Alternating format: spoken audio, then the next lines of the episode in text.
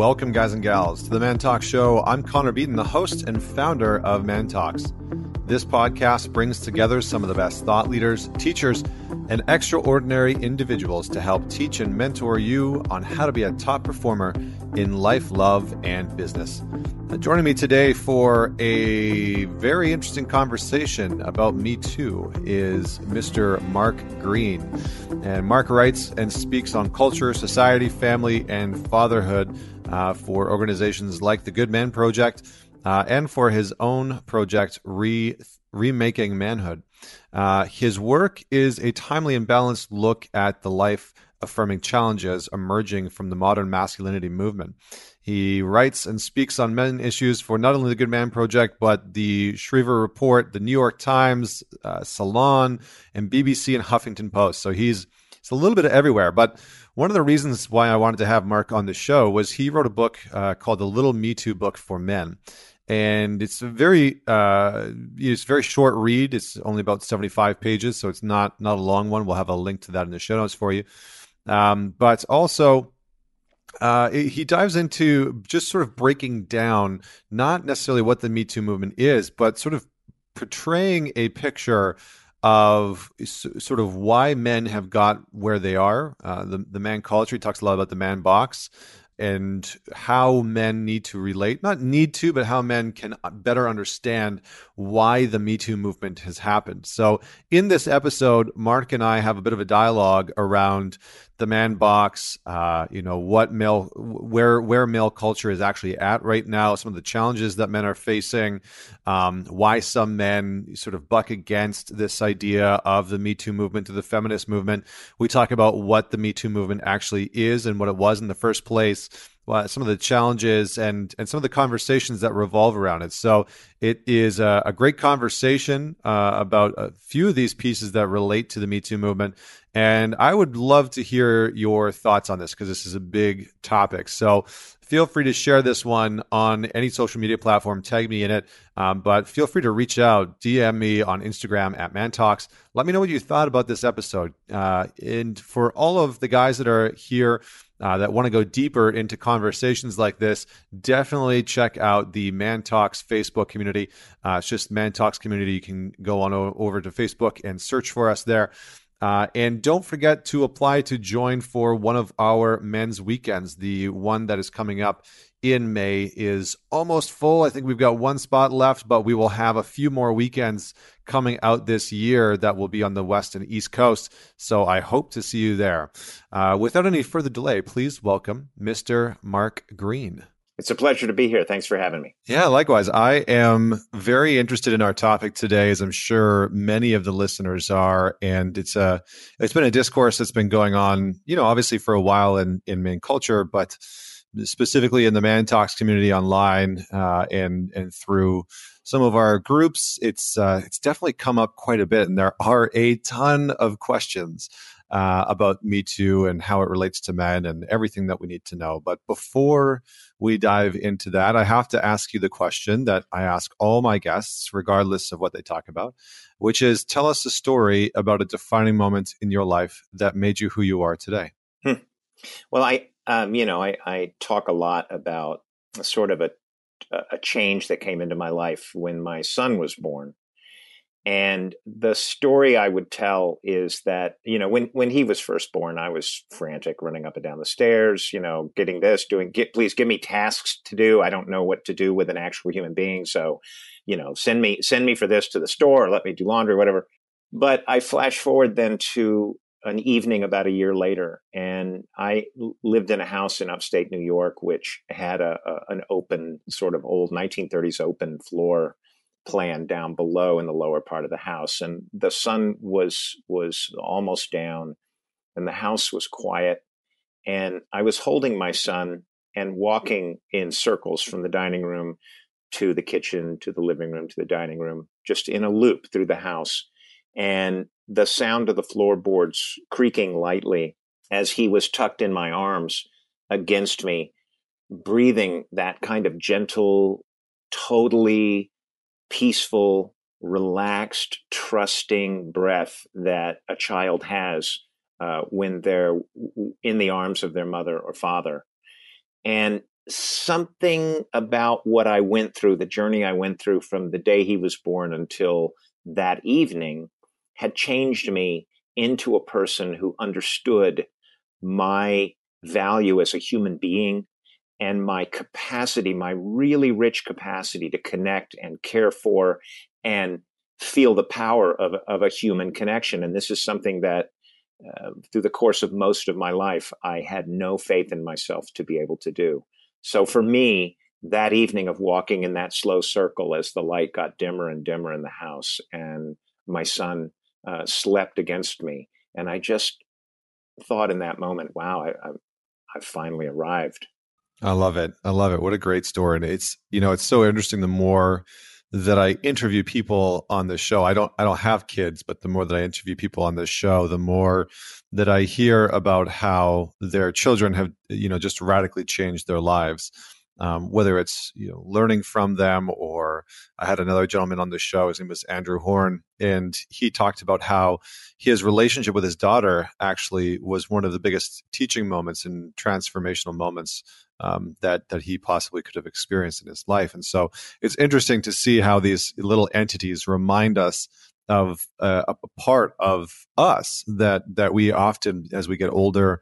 Uh, and life becomes more chaotic, and we have more bills to pay. That we seem to disconnect from this this sort of innocence within us, and it can bring us back to that. So, I'm I'm curious if you can expand a little bit more on some of the lessons that you feel like you've learned as a father. Well, I think one of the things that you know I, I, write and speak a lot about man box culture and about what our culture teaches us about being real men but one of the things that directly that that ends up being a, a direct counter agent to man box culture is the growing relationships that fathers are having with their children whether they are full-time primary caregivers to their kids or fully engaged dads who are also working.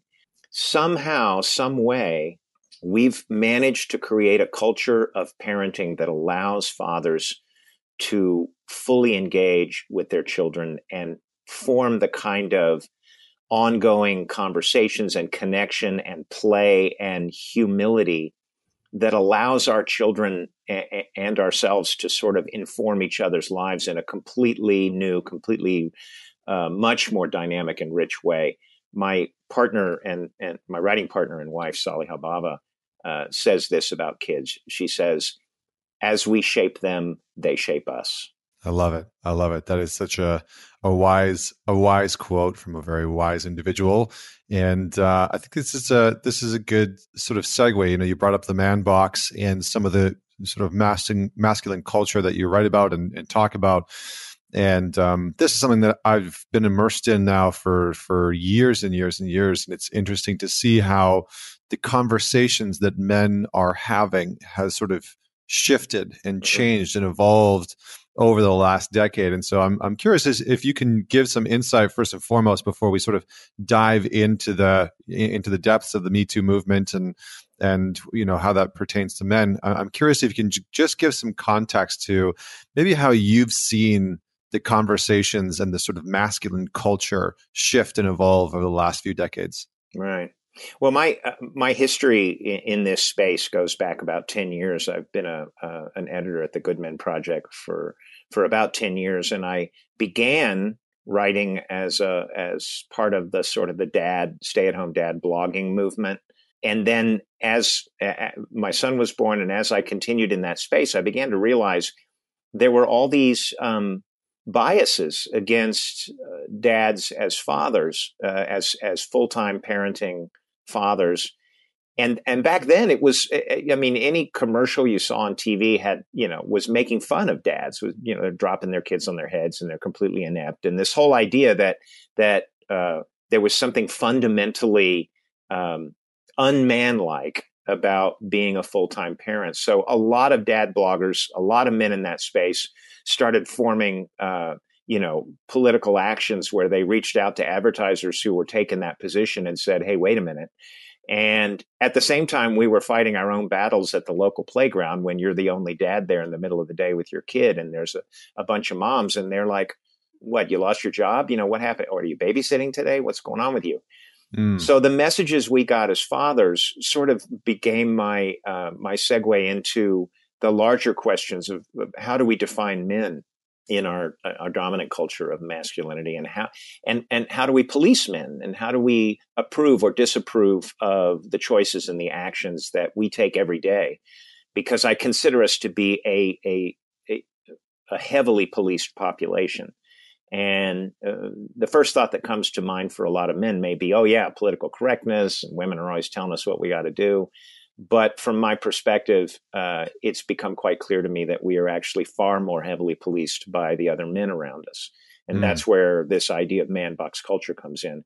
So the conversation about manhood and masculinity has grown, at least what I've seen, uh, from something which is a sort of a reactive, binary driven, binary inducing argument between the most polarized aspects of the gender conversation.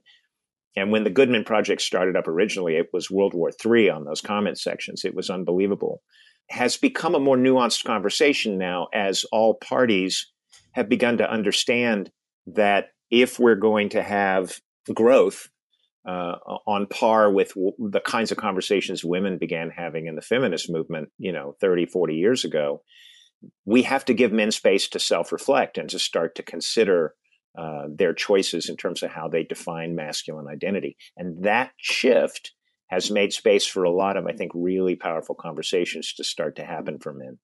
Mm, yeah, yeah, I would, I would agree with that. And I, you know, it's interesting you talk about policing one another, and it is interesting that there does seem to be a huge culture of of policing within within the gender of men and and I would say within the gender of women as well they they seem to police themselves just on different things mm-hmm. but with men specifically and we'll we'll talk about that in a minute but um, why one of the things that I've noticed is that largely when it comes to talking about topics like me too there seems to be this this very polarizing nature that it's either this or that it's you know a, a, lot of men seem to have to fall on one side of the fence or the other that they that they agree completely with it or that they disagree completely with it they sort of love it or or hate it uh, and I see a lot of guys falling into this trap of of hyperpolarization. Mm-hmm. And why why is it that you or, or why is it in your opinion do you feel like a lot of men when it comes to Me Too specifically are so charged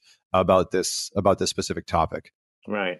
Well, if I could um, just go into a little bit here uh, about manbox culture itself mm-hmm. and how it forms uh, masculine identity, uh, I, I, will circle around to exactly why that reactivity is there. And when we talk about man box culture, we're talking about an idea that Paul Kivel uh, first conceptualized in uh, as part of the Oakland Men's Project in the 1980s, and he went into uh, schools, high schools, and talked to boys and girls. And he asked boys, you know, what, how do you define a real man? And what he found was a very uniform set of responses across different parts of the Bay Area, across different race and class and uh, economic uh, standing and whatnot. But the rules of the man box were pretty straightforward. Boys said, well, you, you don't show your emotions. Um, you're always a leader. You're tough. You don't show pain. Um, you talk about sports. You're into sports. You always get the girls, and uh, and y- y- you make money. You make a lot of money. That's what a real man does. That's what a real man is. This man box culture, then they would say uh, the next question that would ask. And by the way, I did this same man box workshop uh, in a New York school last year, and the same answers came up. But the, the next question to the, to these guys is, well, okay, so if you're not doing this very well, let's say you show some emotions, what happens then? And uniformly, they say, oh, yeah, well, we call you a sissy or a girl or a faggot. So the way in which we uh, raise boys in man box culture is to suppress what can uh, what could be described as emotional expression, but what I think it is cl- closer to is authentic expression of self. We suppress that, and the way that we do it is we denigrate it as feminine. So we take this universally human capacity for uh, authentic, deeper, more meaningful communication. And we suppress it in boys by denigrating, by, by falsely gendering it as feminine and then denigrating it.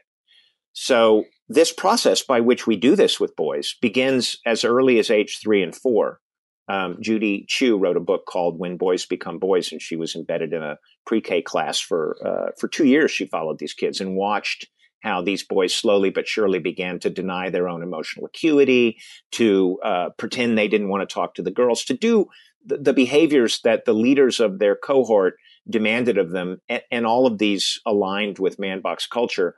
And then this goes on throughout their lives. And and I don't know what your experience of being a boy was, but uh, it, in the world I grew up in, these reinforcements, this denigration of the feminine as a reinforcement of what not to be, and and also the denigration of LGBT people, didn't happen once a week.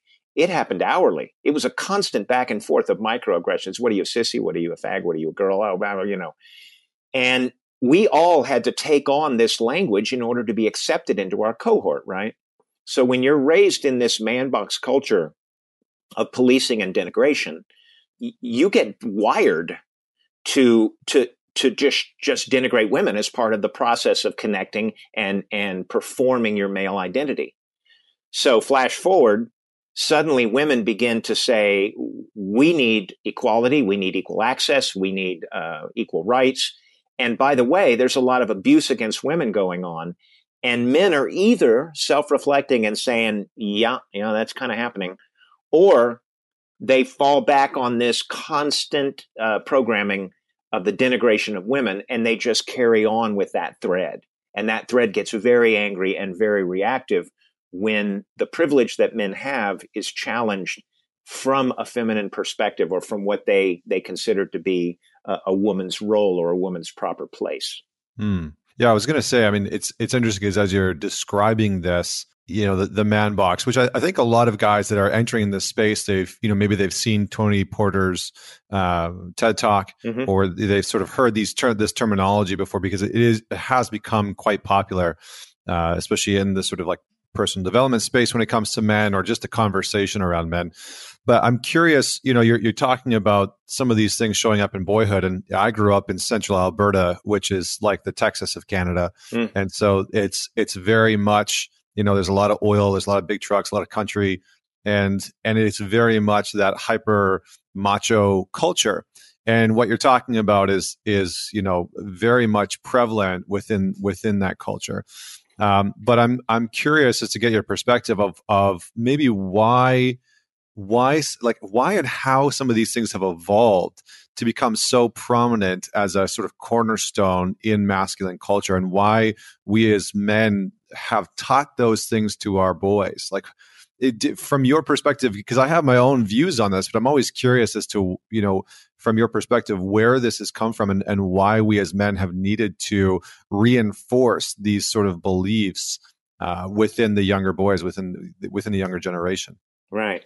I sort of put this down to the beginning of the industrial revolution when for the first time in the history of the world men were pulled out of their homes and pulled onto the factory floor or later into these tall high rises and literally were were no longer embedded in the daily life of their families in the same way that they had been for generations right? So one of the things that is important to understand is that men especially in frontier life men in the uh, in the evolution of Europe men all over the world have had to on some level be tough. We we understand that but so did women and so did children. But men were embedded in the daily family life in ways that they ceased to be during the Industrial Revolution. And for me, it was that, that separating away where men became providers instead of uh, caregivers. It used to be, uh, you know, men and, and children and women all did shared work. They all did the shared process of supporting the family. They were all equally uh, engaged all day long in the work of survival. But now we have a culture where men are, are, are truncated, di- disconnected from the daily emotional uh, processes of the, the little micro conversations and the daily work of being uh, uh in a family.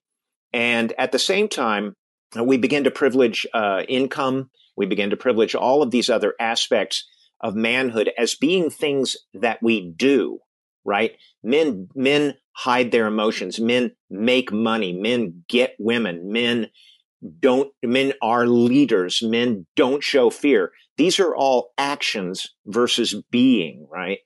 So somehow it became productive to create these sort of tests that men had to pass daily. Uh, every day, you know, you're back on the on the uh, the hamster wheel. Yeah, yeah, we know what you did yesterday. What have you done lately to prove you're a man? And that slots in very well into the sort of the hierarchical structures of companies and corporations, which are hierarchical pecking orders and of status and power, right? So you have to understand that manbox culture is based on a hierarchical pecking order. And as such, men began to get into this place where they were competing to get up this pyramid of power. And that pyramid of power was really about expressing dominance and authority and and knowing more than anyone else and being more aggressive and all of these things which led to the sort of the culture that we have now uh, which has cut men off from the more authentic expression of self and instead taught them over and over again to perform manhood as a series of actions. So there's no self-reflection there. There's no authentic connection. We don't talk about our doubts our fears our concerns we don't express anything that you know we do a lot of covering. Men do this thing called covering and it's basically in the corporate world they say oh yeah if you go into your job and you roll your sleeves down to cover up your tattoos and you or you cut your hair a certain way to fit in better because you don't want to you don't want the guys at the top to think you're not on the team well we do this daily in our in our uh, lives as men and the end result is we perform a surface level version of being a person so all of our relationships are fringe, what we call friendships of proximity. We, you know, uh, our friend, our circle of friends are, oh yeah, I know the guys at the gym. But if we change gyms, we just change friends because it's all the same. It's all the same sort of surface level performance, right? Uh, which ultimately leads to a, a, what we have is an epidemic of isolation in America. Mm. But but you you're talking about why men teach this to their sons because once you get this generational cycle of no longer expressing emotionally or authentically. And the, the, the huge challenge with man box culture for boys is that you need years of trial and effort, exploration and engagement to grow your ability to form relationships, right? That's what we do. When a baby first communicates, it's a loud, awkward sound or a really big laugh. And over years, human beings, if they have the opportunity to do the work, begin to nuance connection, connection across difference, how to speak to people who have a different point of view. All these things, boys are cut off from that work, from this simple, basic beginning of don't show your emotions, don't connect in authentic ways. So ultimately, men have nothing to teach but the rules of being a man. And believe me, as a father, if you're if you're a dad on the playground and your kid falls down and starts crying, you take a deep breath because you don't want him to cry for too long and you want him to get up and handle this himself and you want him to be tough because you know what the rest of the world is like out there and you don't want him to be the kid who gets targeted. Mm. You don't mm. want him to be the kid that's different. So we do it out of fear. We do it out of a lack of additional options. This is all I know about being a man. And ultimately, we condemn them to this same cycle of social isolation and disconnection. And by the way, men aren't the only ones who teach this to their sons. Women teach it. Women women have internalized man box culture and they have and or they may have the same set of fears. I don't want my son to I know what the world's like out there and I don't want my son to be the one who gets picked to be to be bullied. Yeah, I mean it's interesting. Um, you you brought up some really great points. I know uh, a few of the men that that are clients of mine, you know, that work in the financial space or in the real estate space or just in these just in these sort of well, you could call them old boy clubs, right? Like mm-hmm. the financial space is definitely mm-hmm. one of those one of those uh, hierarchical pecking orders where it's it is a, it is about power for a lot of for a lot of these guys, and one of the challenges that oftentimes gets brought into our sessions is that there is a there is a disconnect between how they want to engage with their family, how they want to show up for their for their partner, for their wife, for their son, for their daughter, and how they want to emotionally connect with them. Mm-hmm. But there is a very real fear. And one of my clients actually said this last week. He said, I, I am terrified that if I am emotional at home, it will become the crack in my armor at work that mm. destroys mm. my career. And and so there is this very real fear that now now we start to see because it, these conversations are becoming more prominent. More men are starting to question you know the validity of of the sort of daily grind especially you know i i live here in new york city and so that that grind is very real for a lot of people and there's a huge value that's put on that grind for people. You know you hear people wearing the I call it the busy badge, right? So they they mm-hmm. constantly are talking about how busy they are, and that becomes their form of discourse with every human being that they come into contact with. proof of val- proof of validation. There, there you go, right? Proof of validation. That's right. Like my worth is in how much I can do, and then tell people how much I'm doing. But but that fear is definitely there. That if if they connect to that that that emotionality that that emotional connection that they desperately are wanting to have with their family that somehow it's going to make them less effective and efficient when it comes to their work. And i think this is some of this actually ties into the the the Me Too and the, and the feminist movement that I see a lot of men looking at the feminist movement and some of the Me Too movement and some of the commentary around it is is that they see it as a direct attack on the toughness of men and masculinity. And so I'm I'm curious to get your perspective on how do you see our capacities as men to be able to engage in this discourse around Me Too and this conversation around feminism and still retain a sense of toughness as men? Because that that is still a, a high value within within men. And how do you see that transforming? How do you see that toughness transforming? And that's yeah. a big question well, the, you know, I, the word toughness implies an ability to take damage, mm. whereas strength is the ability to do challenging tasks and and and keep pressing on to get them completed. Right. So mm-hmm. when we talk about toughness in men, um, we're talking about the disposability of men, the ability of men to survive trauma and challenges and difficulty to the point where they are literally sacrificing themselves for those that they love or for the purpose or for the battle or for the company or or whatnot. But for me, when we talk about this gendering of human capacities, right? So we we don't have. I mean, right now there's a lot of people who are making an effort to uh, give more uh, wider ranging affirmations to girls to say hey, you know, I saw what you did out there on the playground. That was, you were tough, you were strong, you were a good leader, way to go, you know, instead of just you're pretty. But we don't have an equal and opposite set of affirmations for boys, and we need them. If you say to boys, yeah, you're tough, that was great, you guys really, really stayed in there and battled it out, good job.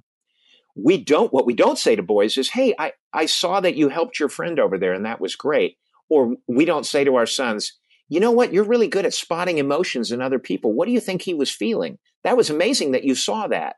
Or, or do you think it's different at their house uh, when when they have those kind of feelings? We don't we don't create affirmations to help boys grow what I think are an additional group of crucial human strengths. Right. So if we're able to be leaders, able to be aggressive, able to fight, able to take damage, able to do all this stuff, which is part of being a human being, keep going. If we can add this other half of being human that we've wrongly gendered as feminine, which includes the ability to empathize, to understand the emotional space of other human beings, to be able to uh, bridge across difference, to be able to listen, to hold uncertainty, to see what's emerging over time, those sets of capacities combined with toughness and strength in both boys and girls create a, a whole human being. And I think for men and the Me Too movement right now, one of the capacities we are never taught is how to handle experiencing difficult emotions in those we love. Men often men often step into a situation where someone's emotional and upset and we immediately go into fix it mode. We're like, okay, what was the problem? What happened? Okay, we're going to do this and this and this. We're going to fix it. Okay, now I've given you the answer. Don't show me those emotions anymore because they're making me uncomfortable, right? But when we talk about something like the Me Too movement, every woman I have ever spoken to who decided in that moment to share something with me. And not all women are obligated to do this with us, and not all women are even going to be interested in having us approach them about that conversation. But those who have shared something with me have told me stories of trauma and difficulty and being challenged or being challenged now in the workplace still by men who move in too close, by men who say inappropriate stuff. And in that moment, we don't have we we don't have an ability that we could develop over time, which is to hold that emotional space for that person, to create a container for them, and not to jump in and fix it, and not to explain it, and not to tell them, well, I'm, you know, everybody deals with this, or you know, you're lucky it wasn't worse, or all the crazy things that men say when they try to fix it and get out of the conversation. Instead, we can have the strength to be there with them. And sometimes that's all they need is just someone to share this with and talk, talk about it and get it out in the open. And so when we talk about male strength and when we talk about uh, why men are freaked out by Me Too, it's because we've never grown the relational capacities we need to, to both be a healer and a witness to what other people go through. Hmm. Yeah, I was going to say it's you know it's interesting because we we learn who we are through relationships like pretty much everything is relational when it when it really boils down to it and mm-hmm.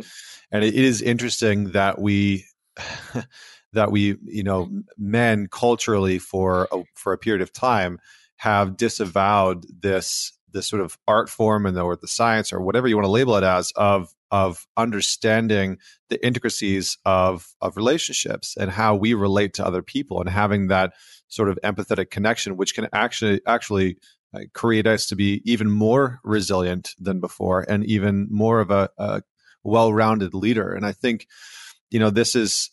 I'm I'm curious if you sort of see a return to some of the thoughts, some of the um, perspectives, beliefs, values of like the Stoics and and the Greeks of old, because there seems to be this resurgence that that I've seen on on my side of men who are reflecting on their own way of being in the world and trying to understand ways in which they can integrate this emotional connection and emotional intelligence without being sort of branded uh, in in a negative way. Right. Well, you know what's fascinating? There's uh, a lot of data out about social isolation right now. Mm-hmm. And uh, in 2010, the AARP did a study, and they what they discovered was one in three American adults, 45 and older, consider themselves chronically lonely. They qualify as chronically lonely human beings, which means they have no one to have a significant conversation with about what's going on in their lives. Um, Cigna did a study last year, and what they came up, they they you know, AARP studied their age group, right, 45 and older, but Cigna did everybody. And what they came up with was that one out of every two Americans sees themselves as sometimes or always alone, not lonely, alone.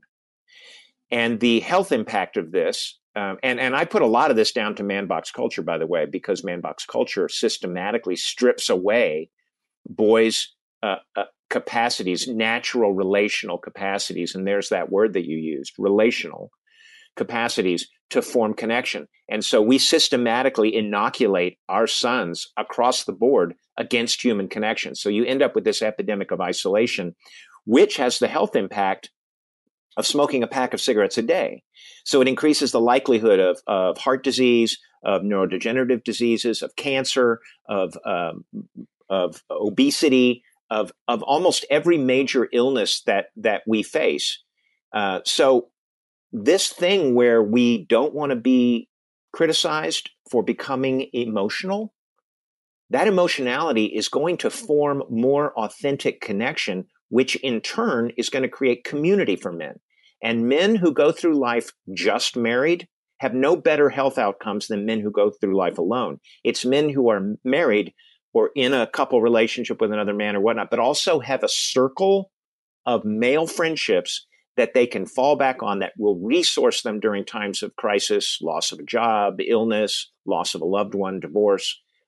Those guys are the ones who have dramatically better numbers in terms of heart disease and other illnesses. So you can be cool and not show your emotions, but you're probably going to die earlier. Mm-hmm. And this is a significant fact that when you bring this idea to men that they are alone, that they feel deep loneliness, if they will cop to that, if they will say, yeah, you know, my best friend, you say, who's your best friend? And they say, oh, Bob. And I say, when's the last time you talked to Bob? Eh, three years ago. If men will cop to their social isolation and their sense of loneliness, then they can take that next step and, and say, I'm tired of the disconnection. I want to form some more, I want to form connection in my life. And that is done through relational capacities, including emotional expression. Mm-hmm.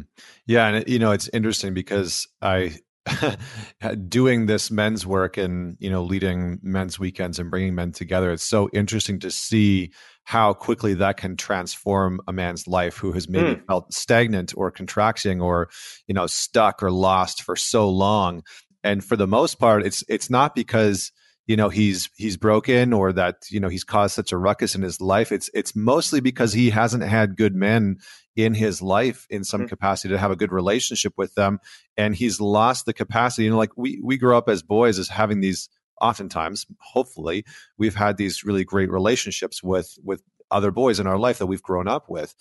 And, and at some point we we lose that connection and we lose that accountability and the the bringing that back into the fold can be so transformative. And i i think that's part of the reason why you know there is a, a big movement with men's groups and uh, you know platforms like this and and the Good Men Project that have become so prominent is that men are are some men at least have started are starting to realize that. Um, i'm curious you know in in your book the the little the little Me Too book for men, which which is really a, a lot of uh, what we're talking about here.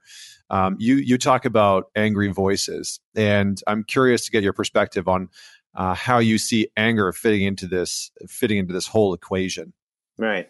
Well, before I go there, I just want to I just want to note something about this question of of friendship and men's work. Mm-hmm. Um, I will tell you that any any man who it, it, when we walk into a bar and meet up with a friend and he's got some other guys with him the first thing we start doing as men is we start threat tracking right? We want to figure out what who's who's the alpha in the group what the pecking order is what the what the acceptable subject matter is and the microaggressions start up almost immediately right?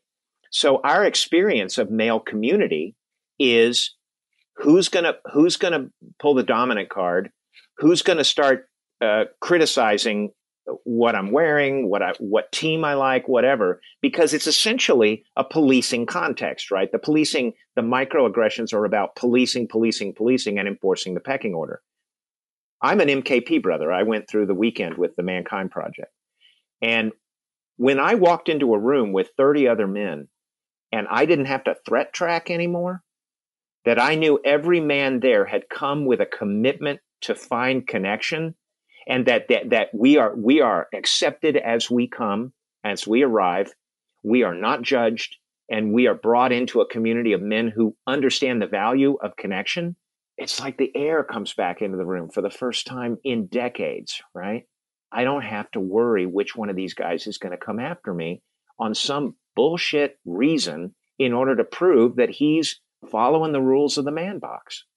So for me, that's the power of that the you talked about boys' friendships fading away. Those wonderful, rich friendships we had as kids.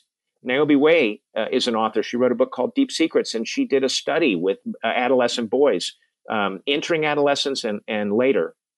And boys who are entering adolescence uh, uh, talk about their best friends like a harlequin romance. They use the word love unashamedly. And the other thing they say about that friendship is without it, I will go, I would go crazy without this, without my best friend.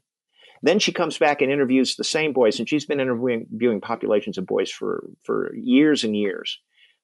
The same boy says, Oh, yeah, my best friend Mike, he lives around the corner, but I don't see him so much anymore. You know, that another kid said that that that friendship's kind of on a crossfade. And when she digs deeper, what she finds out is that these boys are busy proving what they are not. And what they are proving they are not is little boys girls, or gays. So for mm-hmm. them, needing and wanting that rich connection, that friendship, which a few years before they said they would go crazy without, is a sign that they are somehow not a real man.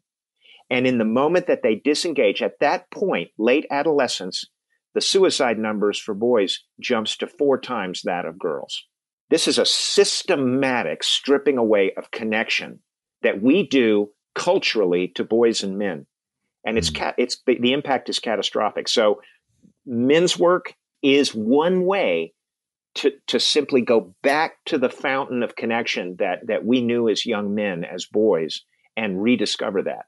Mm-hmm. And, and having just eaten up, you know, a whole bunch of time explaining all that, I've forgotten what your question to me was, Connor. So, so bring it back again. I just had to, I just had to bring that in because it's so crucial to, you know, if you're listening to this as a man and you're saying this resonates for me, Go go do the men's work Everybody is waiting for you to show up. And it doesn't matter which group, you know, go find one and do this work. Go to the, go to someone you know and tell them, I'm tired of, of not seeing more of you, of having you in my life more. Do whatever you need to do, but find the connection. Yeah, I agree. And it's, I mean, it's such an important piece. It's such an important piece of, of life in general. And, um, yeah, I love what, I love what you said. So the, the, the question, uh, initially it was about anger and uh, how yes, yes. and how anger really plays into the conformity of the man box, but but also just just where men are at in general right now. Right. Well, you know, we're told not, don't show your emotions, with the exception of anger. Anger is considered a valid expression of male power. So in man box culture, we're encouraged to show anger as a way to express our dominance and our role. So often when you're when you're dealing with men uh, who are performing masculinity in that way, if you have a disagreement with them, they will disagree back. You disagree again, they'll disagree back. You disagree one more time, and they're going to bring that anger. But at a deeper level, when you talk about man box culture, for each of us as men, and we're all, uh, believe me, I'm still performing parts of it. I'm still, I still feel the pressure to generate money, to do certain things which are markers of success for men. But since man box culture is all about doing, as we age, slowly but surely, our knees give out. We can't be that physically strong anymore. Our one liners aren't working with the women. We may get laid off from our job. We may go through a divorce. So, all of these markers of male success, sooner or later, we're going to age out of being able to perform them. And if we don't have rich relationships in our lives to give us meaning, we're going to suddenly start to feel like something's wrong. Something's fundamentally wrong, like we've been robbed, like we've been cheated. And since man box culture and the larger culture of masculinity does not encourage self reflection because it essentially doesn't care who we are as individuals, we're not going to have the ability to self reflect and look inside and say, maybe I'm the reason I in- that I've ended up feeling this way. Instead, we're going to start blaming. We're going to start blaming women, feminists, immigrants, you name it. And this is where a lot of the rageful culture and and this is where the political binaries and this is where all the divide and conquer wedges are coming from. I talk about in the first paragraph of my book i say look the purpose of this book is to get men to understand a single idea. That is that we are raised in a culture of masculinity a culture of manhood which is so powerful in its indoctrination of boys and men that we come to believe that what we think a man is, is our personal truth, that it is, that it was not learned, that it is. And if we can drive a little daylight in between what we believe we are as men and this culture of manhood which trained us into believing that, if we can drive a little daylight in there between the two, because men have forgotten that they were taught all this, then it's in that space of daylight that we can begin asking questions. Well, why do I believe this? And why do I feel this reactive about, about me too or anything else?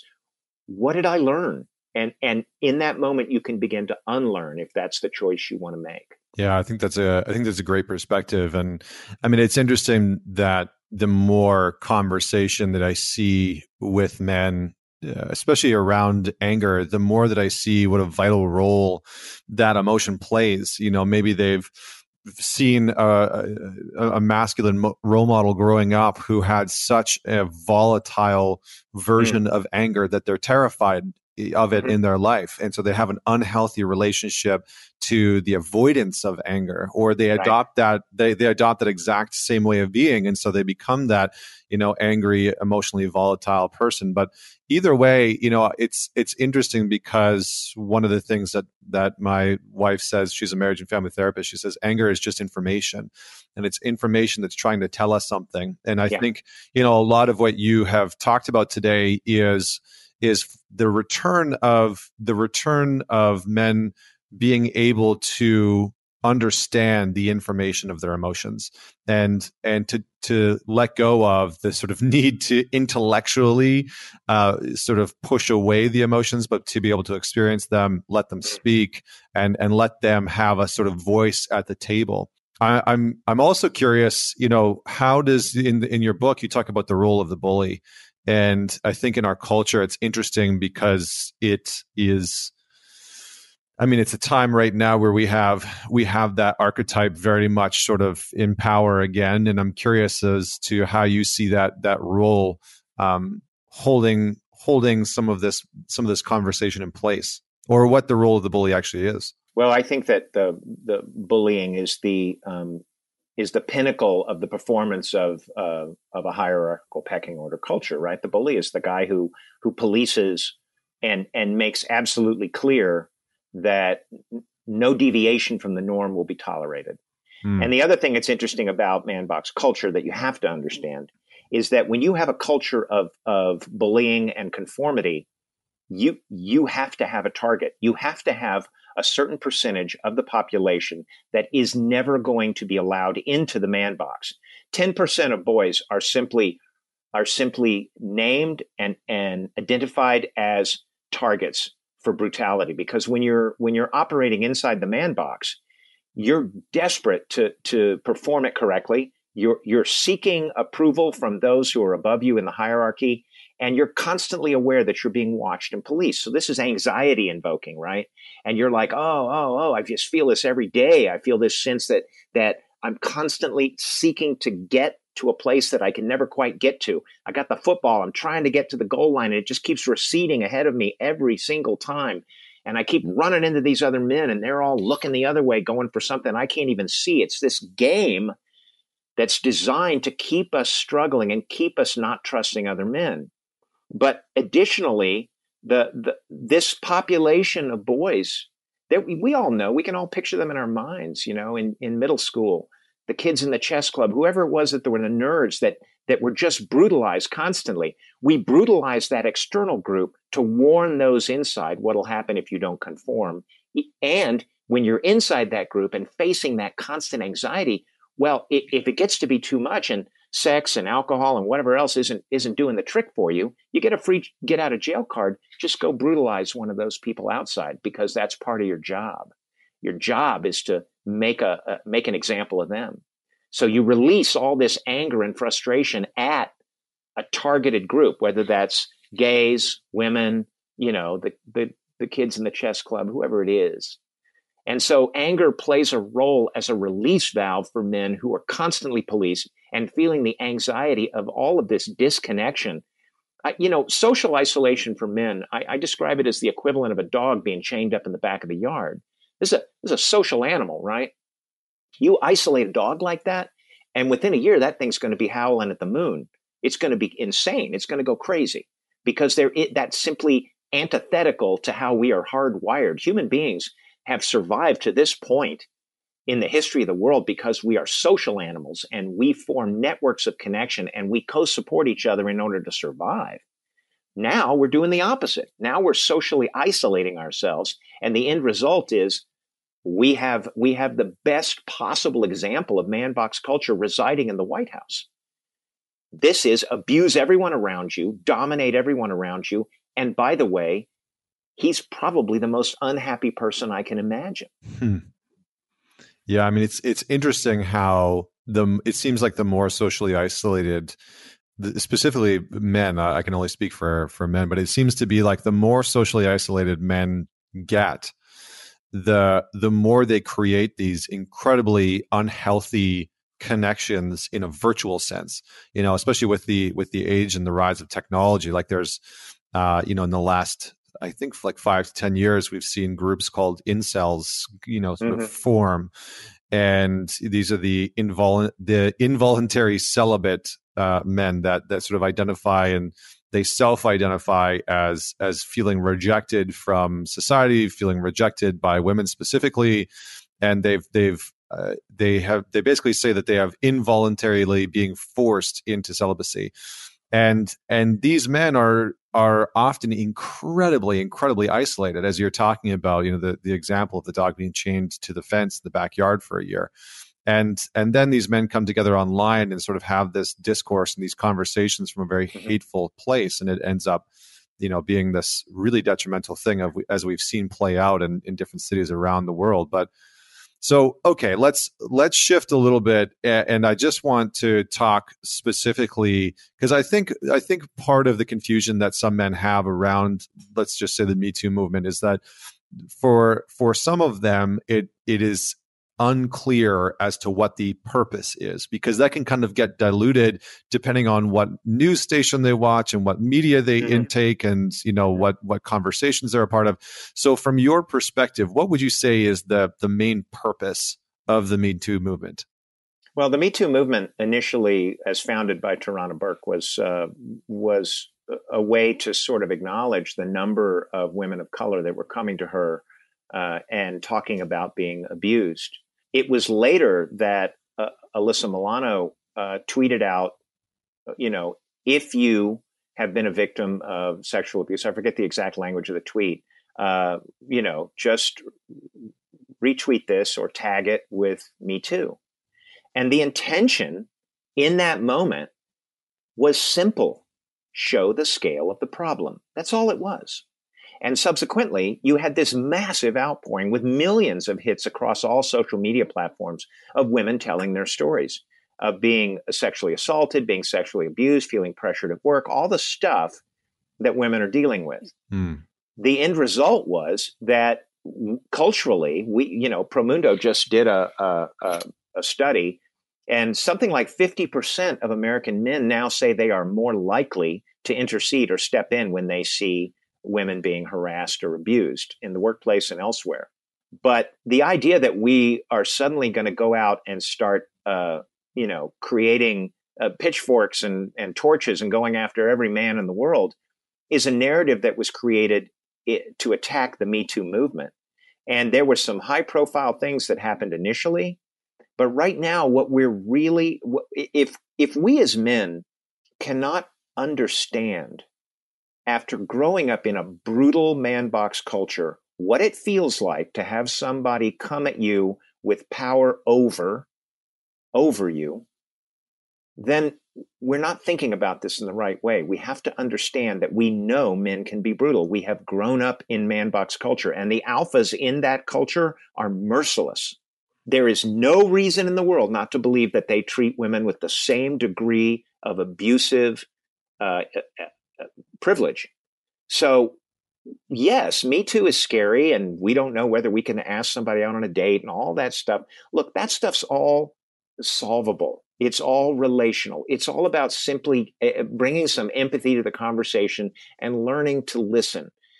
But this larger question of what men are going through, and you know, it's interesting. My wife's a couple and family therapist too here in New York, and the stories that I hear about what what women are dealing with are, are deeply challenging. So if we want to if we want to understand Me Too and and how to frame it in a way that's that's productive, it is well past time for men to understand the shit that women go through, hmm. and well past time. And if you think that that it's overblown or or uh, being used to leverage or to get something, you you really need to self reflect about that because we know we know how brutal men can be. Yeah. Yeah, I mean it's it's interesting, right? Because I think oftentimes the the rebuttal of you know the rebuttal I, I, like i like the way you put it is that the the initial the initial movement was simply about showing the sort of gravity of how many people have how many women specifically have you know felt this have experienced this have been a, a, victim of it in some way shape or form.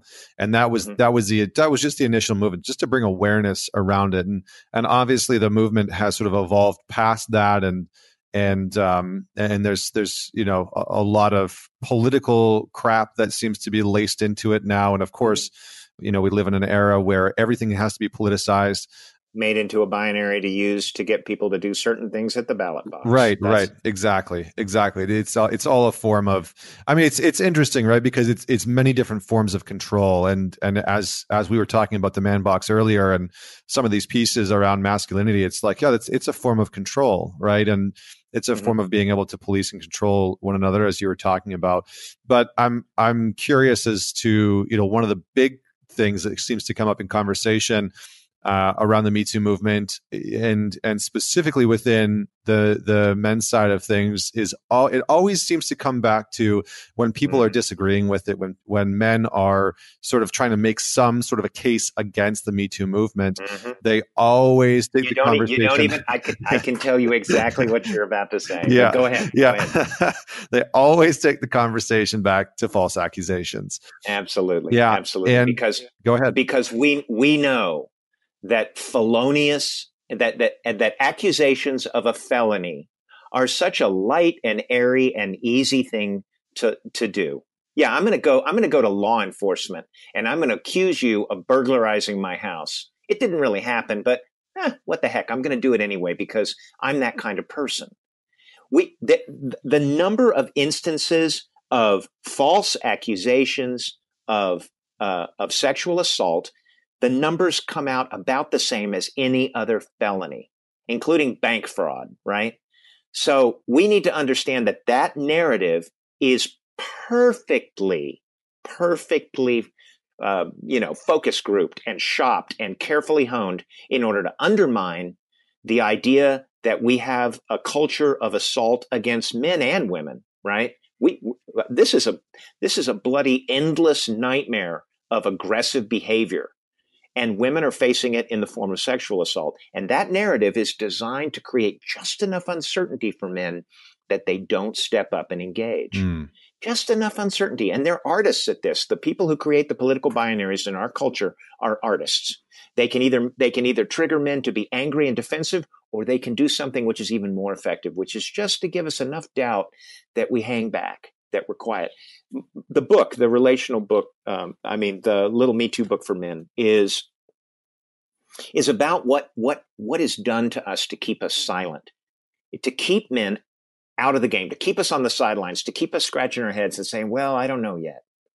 And this is this is what man box culture is designed to do. It, it isn't just to bully and make men conform. It's actually designed to make men fear each other and to keep men silent. And it's no accident that the guys on on cable news uh, to the right of the spectrum perform. Sean Hannity performs man box culture in the way he speaks, in his aggression, in his contempt for other points of view. He's that guy. He is the alpha in the man box. And so our politics have been reduced to whether or not they can suppress the men in the middle, the regular daily working guys who are just trying to get their jobs done, just trying to take care of their families, whether he can suppress them from stepping off the sidelines and getting into the game. That's the nature of what we're dealing with right now when it comes to Me Too, the arguments against Me Too, the arguments against the Gillette ad, the integrity bind. It's a thing called an integrity bind, which is we all grew up in man box culture. I did. I spent the first 15 years, 20 years of my life making fun of women, making fun of fags. What are you, a fag? I mean, at every third statement out of my mouth, because that's the language we had to use to fit into our cohort. So now, if I'm going to stand up and say, you know what, we need to do differently, we need to do better, we need to, we need to really listen to women, we need to stop attacking.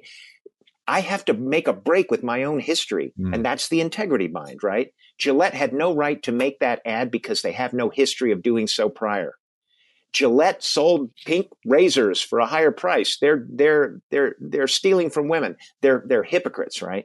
Well, we're all hypocrites until we decide to take a stand, and that's another one of the ways in which we keep that huge, the millions of men who already believe that equality needs to happen. Promundo's recent study: seventy percent of men believe that you know equality is important and that we're not doing enough of it.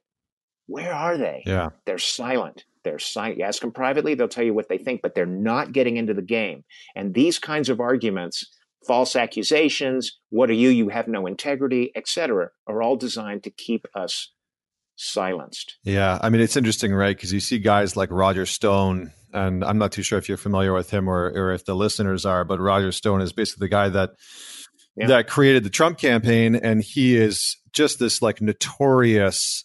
I don't even know how to sort of like like PR gangster. He knows how to stir yeah. stir up and create binary situations and be able to pit mm-hmm. people against other people and and it's it's interesting because the the data, the factual data around false accusations is so overwhelming and, and so clear. Like it's just so clear that I'm always shocked when false accusations come up online in in some debate where you know a, a guy will say like what, what about false accusations and and someone will mm-hmm. share the data and say well look you know like it's it's like something like 0.02% of of cases that are brought forward are are shown to be false accusations and mm-hmm. and I'm just always blown away when when people still ignore that. you know, it's like well, and, and and the other side of the data is four out of what four out of a hundred sexual assaults or rapes are ever reported at right. all. Yeah, exactly.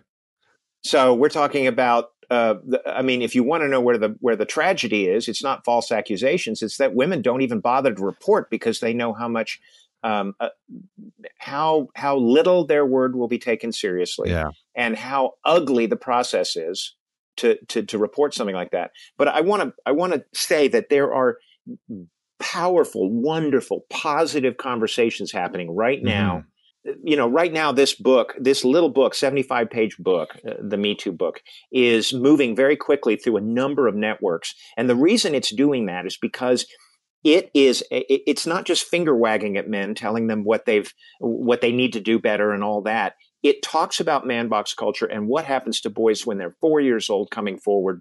It is a compassionate uh, story that a lot of when women read this book they come back to me and they say i never knew. I never understood. Now i get it. Now i see what's happened to men. Mm. and if we can uh, begin to have a more compassionate caring conversation about men while holding them accountable. And what's interesting is I, I, there's a lot of men in the man space who are who are ready to step up and tell men how to be men. I have no intention of doing that mm-hmm. because I think that's madness. I, I, think men are such a diverse population. There are so many different ways to be a man that to tell a man, oh, here's the 12 rules for being a man or whatever it is, is I think the height of arrogance. What I will explain to men is what's happened to us and what is continuing to happen to us.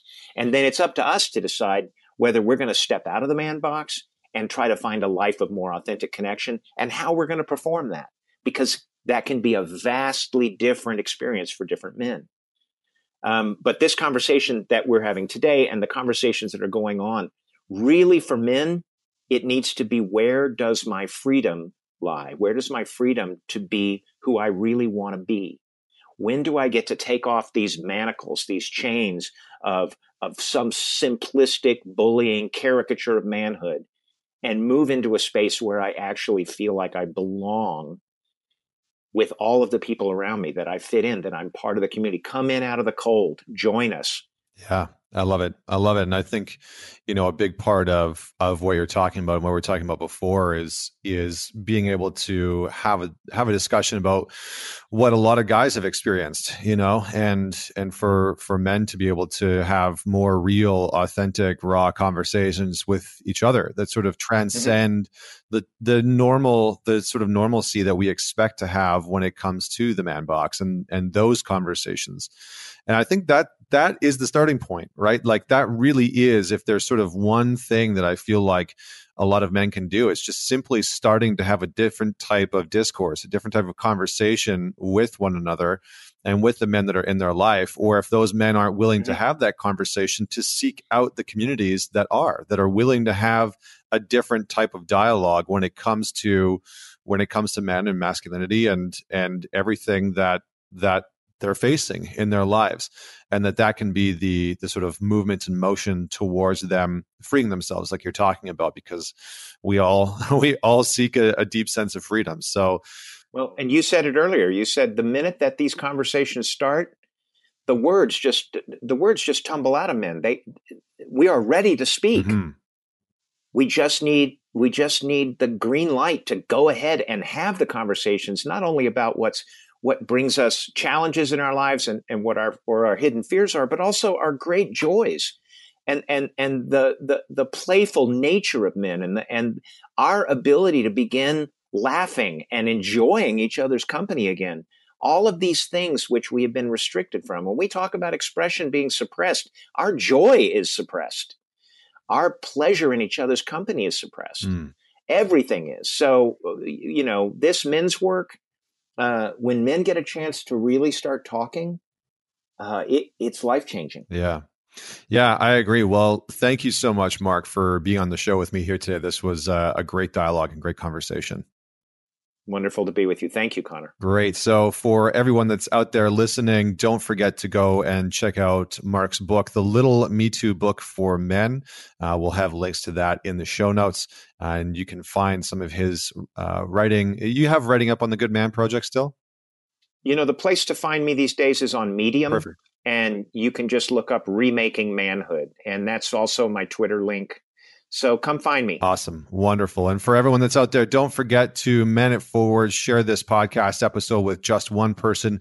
Goes a long way. Don't forget to leave a rating and a review and subscribe on whatever platform you're on. We are on Google Play, we're on Stitcher, Spotify, iTunes. We are everywhere. So until next week, this is Connor Beaton signing off. Join me next week for another inspiring conversation with another inspiring individual.